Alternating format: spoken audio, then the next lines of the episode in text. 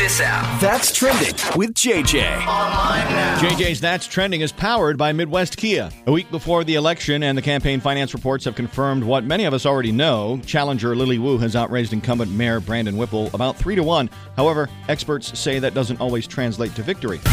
A local Goodwill and a couple of adjacent stores were evacuated yesterday when a grenade was found in the store, apparently unknowingly donated with other things.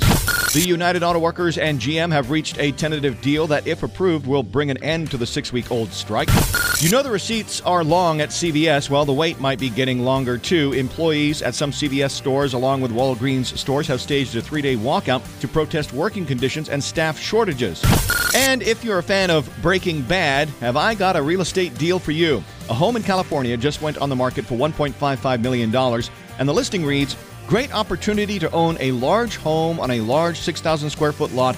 Home is conveniently located to highway and has an inactive meth lab and meth contamination. This place is practically move in ready with plenty of room for your RV and lots of roof area for pizza tossing. And that's trending.